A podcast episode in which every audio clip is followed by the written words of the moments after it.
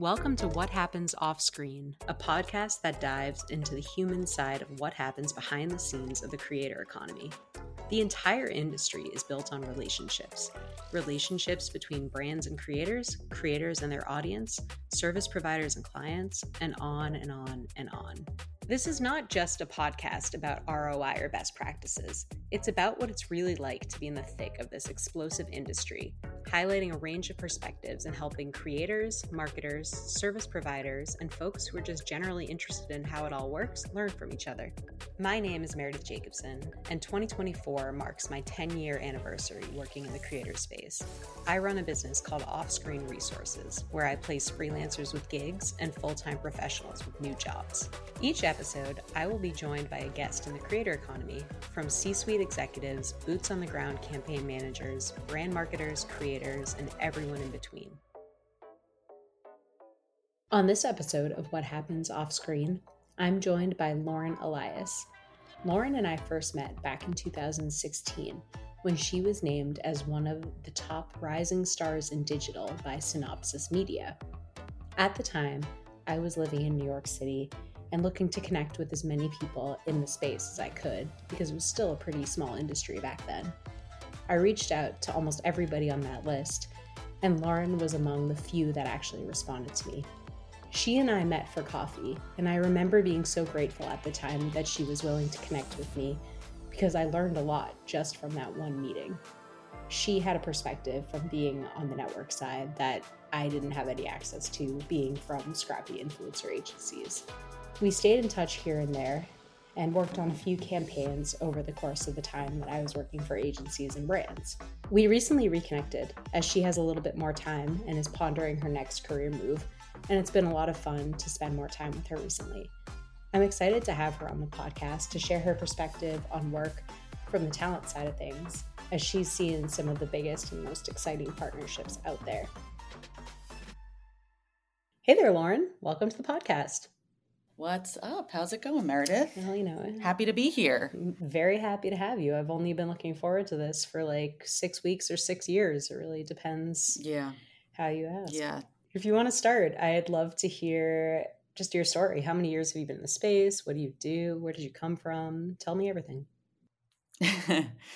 okay, so let's see. Uh, I think around a little over 12 years of professional experience now and 10 in the creator economy. I started out with what I considered my dream role, which is it, in MTV's talent and casting department during the heyday of the Jersey Shore, which that's that was great. It taught me a lot about uh, talent, and a few years there led me to Viacom's integrated marketing department, which was my first foray into like official influencer marketing, marketing um, what we now deem the creator economy, which uh, I helped to spearhead the talent partnerships and influencer strategy division within Viacom Velocity, which was really just about, you know, when the different brands came to any of the Viacom properties to launch campaigns or events. We were the team that would help to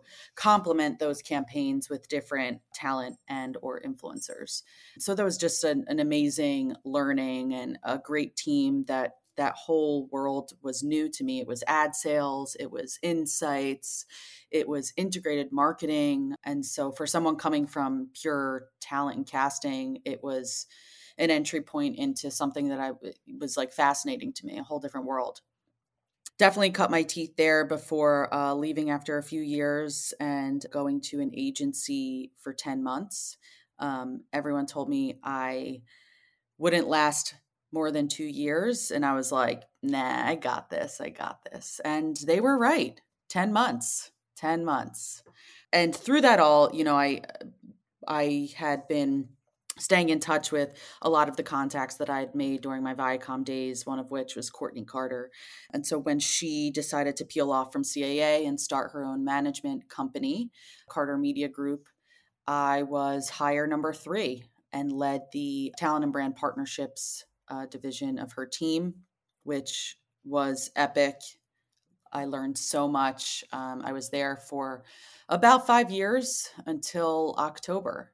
I'd kind of like to go back for a second because when I met you, I think you were still at Viacom. And I'm curious now, hearing you went from MTV to spearheading these initiatives. Like, what was that like for you at that stage, sort of being a pioneer within a huge corporation? I mean, imposter syndrome still to this day and probably forever, right? But at the time, yeah, I guess I was considered the expert because I was doing so much of that talent and casting at MTV and entering into this world of like, these were all salespeople. These were these were marketing people and, and data type people. They were not, you know, while they were all creative, there was just never a lane for them to understand talent from the human side. It was always like ROI measurements and, you know, what can this person do for me? And so to be able to approach it from like being able to cast people that I really thought were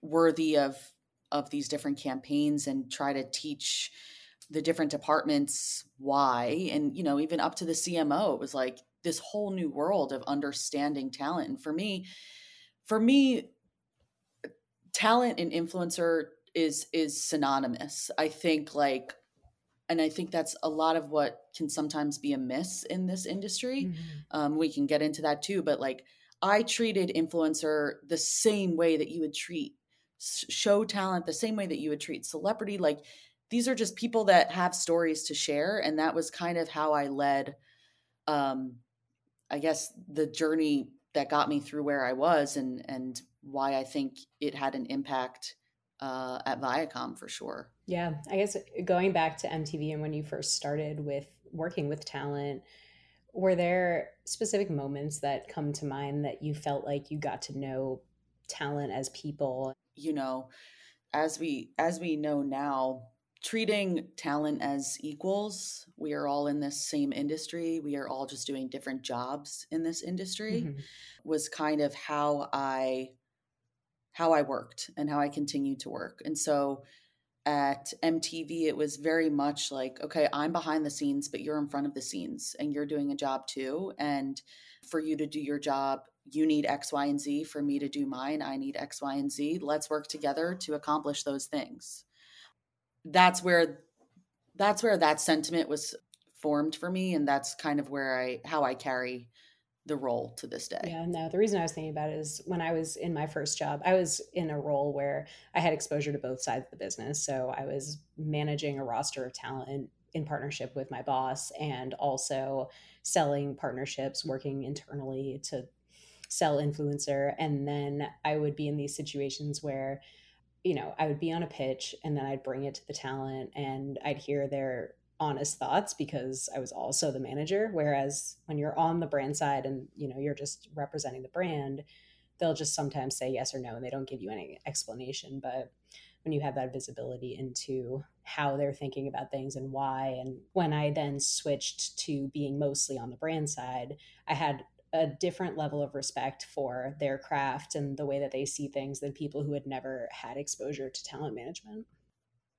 Right. That was the same for me. Like, you know, moving from MTV to Viacom were two very different roles because one was you were on the talent side, and the next you were essentially on the brand side. You know, um, having to figure out what what worked for the brand and how to keep them coming back uh, to con- to continue to buy. Right, and so it just completely transformed the way that I worked with talent because it really was the beginning stages of just like I'm on the talent side. I understand this perspective on things and I want to carry that throughout all of the work that I do, regardless of what side of the aisle I'm sitting on. What have been some of the most rewarding relationships that you've had, either with your talent clients, your brand clients, your peers? when I thought about this question, I like again, I, I don't know if I wanted to single any out, but I will say uh, the ones that have held the most weight for me, been the most enjoyable, or have resulted from actual friends friendships outside of the the work is when you work with people that just meet you with an honest and human work ethic or work perspective. Like I can't tell you again, there's a lot of times with this role or in this industry that you are sometimes I don't want to say working against each other, mm-hmm. but you have different priorities in mind. And I'm totally cool with that. I've been on both sides of it, but I think what brings me the most joy is when these two people can be honest about the perspectives that they're coming from and meet in a compromise in the middle that is fair and just for all parties involved and doing it with a human connection, you know, whether that's constantly picking up the phone. And I will say that that is what I learned very early on. Pick up the phone, talk to someone, meet them where they are. I think as soon as someone listens to your voice, hears your voice, hears your emotion, you're getting a much different response from people. Um, meet those people for drinks, for coffee, for lunches. Really be able to just be yourself with someone and then the work can always flow much easier and you can understand all the different perspectives involved. And so i would say those have been the most rewarding working relationships is just being having a human connection with people and working to the same shared goal from different perspectives. That is the ideal what you just described but it's not built overnight. Is there an example of someone that you can think of that you know, it was sort of a, a work in progress to get to that relationship, but then you did. I'll I'll use Jay Z's line from um, the Grammys this past Sunday. But he was like, "When I get nervous, I tell the truth," and I'm like, uh, for me, I think I can say it because I have been on the agency side. But when there are middlemen involved in campaign creation, campaign execution, it makes the waters so much muddier. And so again, like not naming names, I think any uh, uh I won't say all of them, mm-hmm. but when there are agencies involved, it is hard. It is it feels so more, much more transactional a lot of the time, not all the time. A lot of the time it's like gosh, sometimes I really just want to be able to call the person that's making this decision and explain it from my perspective and not have to play telephone for you to get a watered down response or watered down answer as to what I'm actually saying and vice versa. And I, you know, just having a middleman in between as like the catch all and it a lot of times is doesn't need to be the case. I'm speaking from a privileged space i guess because a lot of brands just need need agency support right mm-hmm. but like gosh does it muddy the waters a lot and does it not allow for honest communication a lot of the time and oftentimes a watered down uh, result. That's an interesting hot take, first of all. Um, hot, yeah, I'm sorry. no, this, there's no apologies this might, here. Yeah. This is this is why we're here because that perspective that you're bringing is coming from it sounds like from your most recent experience working with Carter, right? Um, no, I would also probably say um, my time at an agency. Mm, and see. my time at Viacom. So you were the you're you're reflecting on your times and thinking that you were the one muddying the water. Yeah, mm-hmm. yeah. You had to be the protector mm-hmm. of the mm-hmm. brand while you were on the agency side, and that meant you had to do a lot of translation and a lot of sometimes just like letting people down nicely or whatever whatever it was that like I say I lasted 10 months because I couldn't show up honestly a lot of the time. Mm. Hot take, but it it is my take. Again, it's not I've had I've had an amazing experience with a lot of agencies. Where I've sort of landed in the the value prop of agencies is that there are plenty of scenarios in which they are helpful to the brand partners and that they do provide a lot of value. But to your point, it is challenging when there's just so many cooks in the kitchen and yes. I think that an agency is the most successful when they have trust with their brand partner and when they have clear direction from their brand partner and when they're not just scrambling to figure out you know to to make things happen when they are not empowered to be doing their best work and unfortunately that's part of the problem is that they're in a place where like you just said you're cleaning up after the brand you know that all roads lead to the brand on that one A hundred percent. That's that's the truth. When you when an agency can establish trust with a with a brand partner, whether it's been years of experience, whether they are the agency of record or they just know what is going on from top to bottom at their brand partner, you know, with their brand partner, um, those are yes, those have been the times that you can the work has been pleasurable, right? But it is very telling when agencies do not have that level of trust with a brand. And it comes out in many ways.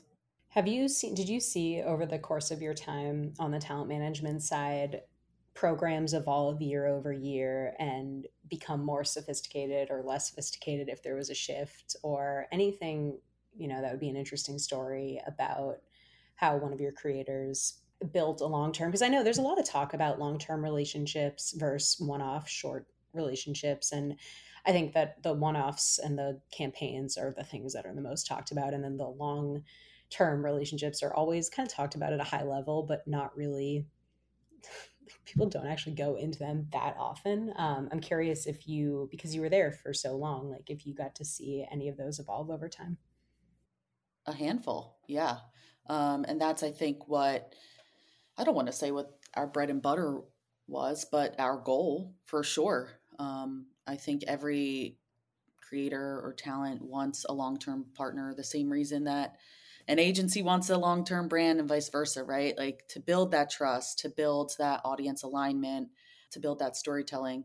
We had it with a few. And I think as time went on, you could easily be able to call one another out honestly. You could develop programming that worked for both parties involved. But I find I find the long-term ones when you can do them um, are most successful for the same reasons that anyone wants a long-term partner. That makes sense. Yeah. Do you ever get brought on for long-term partnerships? I mean, I've done it on both sides, right? Because I've been on the brand side and structured yeah. some long-term partnerships in the last few years on behalf of the brands and then have been on the receiving side in the last few years with my TikTok star. It is cool to see the variety of things that you can bring to life. Yeah. I I think it's also just it's kind of like the most believable of marketing for me. And the reason that I entered into this space is like, look, one offs are always going to generate a lot of money for your clients. That's a given. But, well, not a, I don't know, depending on who your clients are, it's usually a given. But the long term partnerships are the ones that like they mean the most. I mean, you're you're in it for the long haul. You've got a trusted partner that believes in your vision, in your aesthetic, in your audience, and the work that you do. Uh, I think as talent, beyond building their bank accounts, like they really can't ask for for anything more than a a partner who believes in their mission. Mm-hmm. Yeah. Um, yeah. And I think that it's, that's why I, yeah. It's, I mean, it's making sure that it's an authentic fit too. You know, it's just 100%. Everyone loves that word authentic. And I would hope that you, you're not going into a long-term partnership, whether you're the brand or the talent, if it's not a fit. Mm-hmm. Yeah, that is true. Though I will say that I have seen with some long-term partnerships performance go down over time and excitement about the partnerships minimize over time and so that's that's one of the things going into this year that i'm thinking about and balancing is how do you keep it fresh and how do you decide okay you know this is either not a creator that we should keep working with or you know is there a different way that might re-engage the audience and bring that ROI back and also making sure that you're looking at it as a holistic okay well you know if two of the videos didn't perform well but three did still nets out to being a valuable partnership. Yeah i don't disagree there. I think both internally and externally sentiment can probably decrease over time. If you went and worked for a brand tomorrow what would you recommend that they include in their contracts I am always operating from a place of honesty. I never am trying to get one over. So I'm going to give an example. Perfect. Pepsi owns every type of beverage possible. But for Pepsi to be doing a month long deal with a partner, but ask for a year long of exclusivity on soda and water and energy and tea and coffee i'm just like how how is this truly affecting your business unless we are to work together again in 9 months Mhm. what do you think Yeah, no, I mean it doesn't make any sense. I mean the the approach that I've taken in the past with something like that, if somebody's looking for long-term usage and exclusivity, I recommend that we create more content because it's like hmm uh, it's going to be expensive for you. might as well pay for it yeah like get get something out of it. Yeah, I think that it's just leading with honesty and leading with transparency is figuring out as a brand what what protections do you need? You yeah. know what's realistic to ask for? And then what budget range are you you know what are you asking what are you offering in terms of budget? It's like if you have enormous budgets you want that exclusivity like if that's really important to you and you're willing to pay for it then i guess you do you. But if you are not operating with huge budgets then it's understanding the implications of asking for that exclusivity and why it's not fair to do so and just limiting it to okay what's the window that will matter you know? Brands are coming around to that. Yeah i think so. So you know like you alluded to earlier you got to work with some pretty high profile creators at carter. Were there patterns mm-hmm. that you noticed that differentiated them from creators that were sort of like still struggling to make it still rising stars that didn't rise Yeah. Um, I think there is a very particular work ethic that comes with someone at that level of success. Um, I think, you know, like they wake up every morning and subconsciously or not, they are making hundreds, if not thousands, of decisions that affect their brand image, that affect a lot of people that do work on behalf of them. I mean, their their brand and who they present to the world is everything, and like every decision made is will affect what that looks like. And so, because of that, because of the fact that their life is just kind of an amalgamation of all these acute decisions, I would say they're pr- pretty particular about a lot of things. And, you know, maybe that leads to being critical of a lot of things because they are in protection mode of what their brand is. And I think with a lot of successful creators, their whole life is a brand. They're putting out morning, noon, and night, and, and that's what audiences want to see. And so the decision making that has to go into that and the work ethic that has to go into that is something I've really never seen with people Mhm. uh, that are not at that level. I guess with that, is burnout inevitable with that, or have you seen people figure out how to successfully manage it so that they they haven't gotten to that point? I think it's got to be, right? From a human perspective, it's just every day, like having to make micro decision. I, I don't know. I mean, we all make decisions, but when they're on display in that way, it, it, it has to lead to burnout. Unless you are, I mean, doing a, a level of protecting yourself that I haven't seen in this space yet Mhm. and maybe isn't talked about enough. You know, you see a lot of creators now just they'll be huge um, and then you'll you won't hear from them for a long time Yeah. if ever again. I witnessed that, you know, the, the biggest example that comes to mind for me was Logan Paul. I worked with him a lot when he first came up. And what you just described is that particular level of care and of decision making was so apparent in all of his work that he was doing. This was pre Japanese Forest. And that, when it happened, that was my reaction, my defense in some way of him, which is that he burnt out. I mean, he created a mini documentary of his life every day for three years. It's Mhm. crazy that it didn't happen sooner, you know? Yeah. I think as as best as you can and again, I- I'm not really sure the correct answer and I'd love for you to have a content creator on that has this response has a response to this, but like one obvious thing to me is like creating boundaries, obviously. I don't know if anyone can successfully do that these days, but creating boundaries. Having people that you truly trust mm-hmm. in your circle, I would imagine is very helpful for staying grounded through through all of it. Um, that's probably a huge thing that a lot of these creators could stand to do.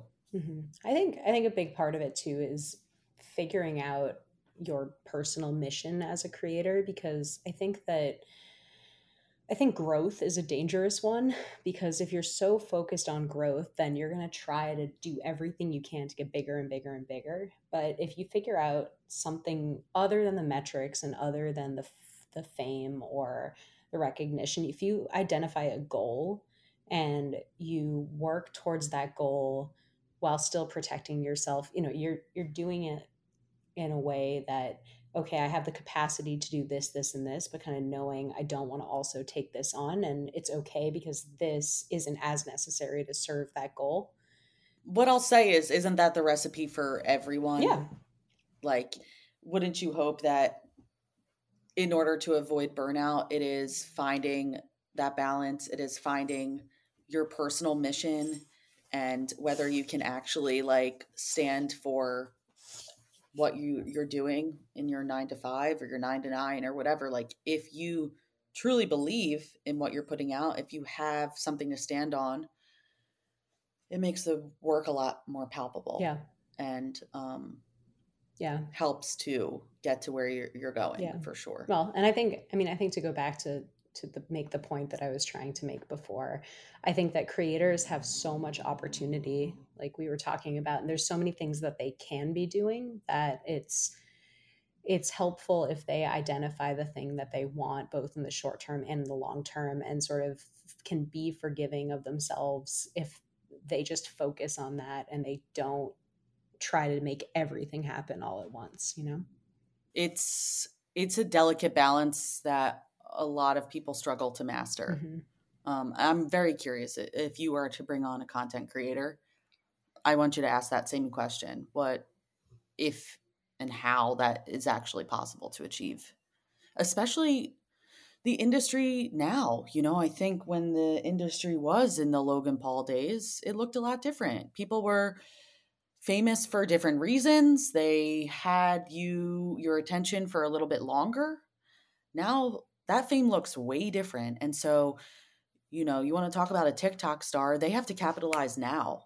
They have to ensure that they are meeting their audience exactly when that uh, when that first video goes viral or whatever sees you know like they need to do that immediately and they need to continue on that tra- trajectory for as long as their audience will allow like that's a whole different I, i'd be that is a hard life to maintain. Mm-hmm. Going back to what I was saying of setting a goal, I think that in the next five to 10 years, the interplay between people's online personas and the opportunities that they have offline will continue to evolve where you'll have this this generation of younger people who are so technologically savvy and have been creating content about what they're passionate about and you know, I'm hopeful that that will help them figure out jobs that might not be content creation jobs, but can be used to show, hey, I have editing skills or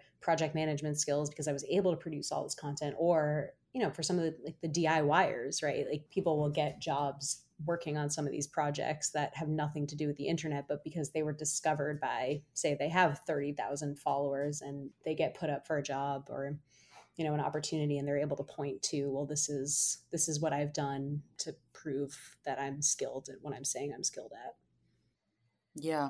It's a whole different market now you know uh, the creators that i've worked with they are not just the front facing creators they will be the ones to edit their own videos carefully curate you know their own reels or anything and i think a lot that was always all consuming but now you know with gen z and this different age of creator that is is brought up doing the edits doing these things like in no time it looks different yep so anyway we reconnected recently as when you stepped away from Carter, and so now you've had you've had lots of years on both sides of the business. And do you have thoughts on what you're going to do next? Um, you know, I'm uh, four months out out of Carter Media Group, and um, still figuring out what exactly it looks like.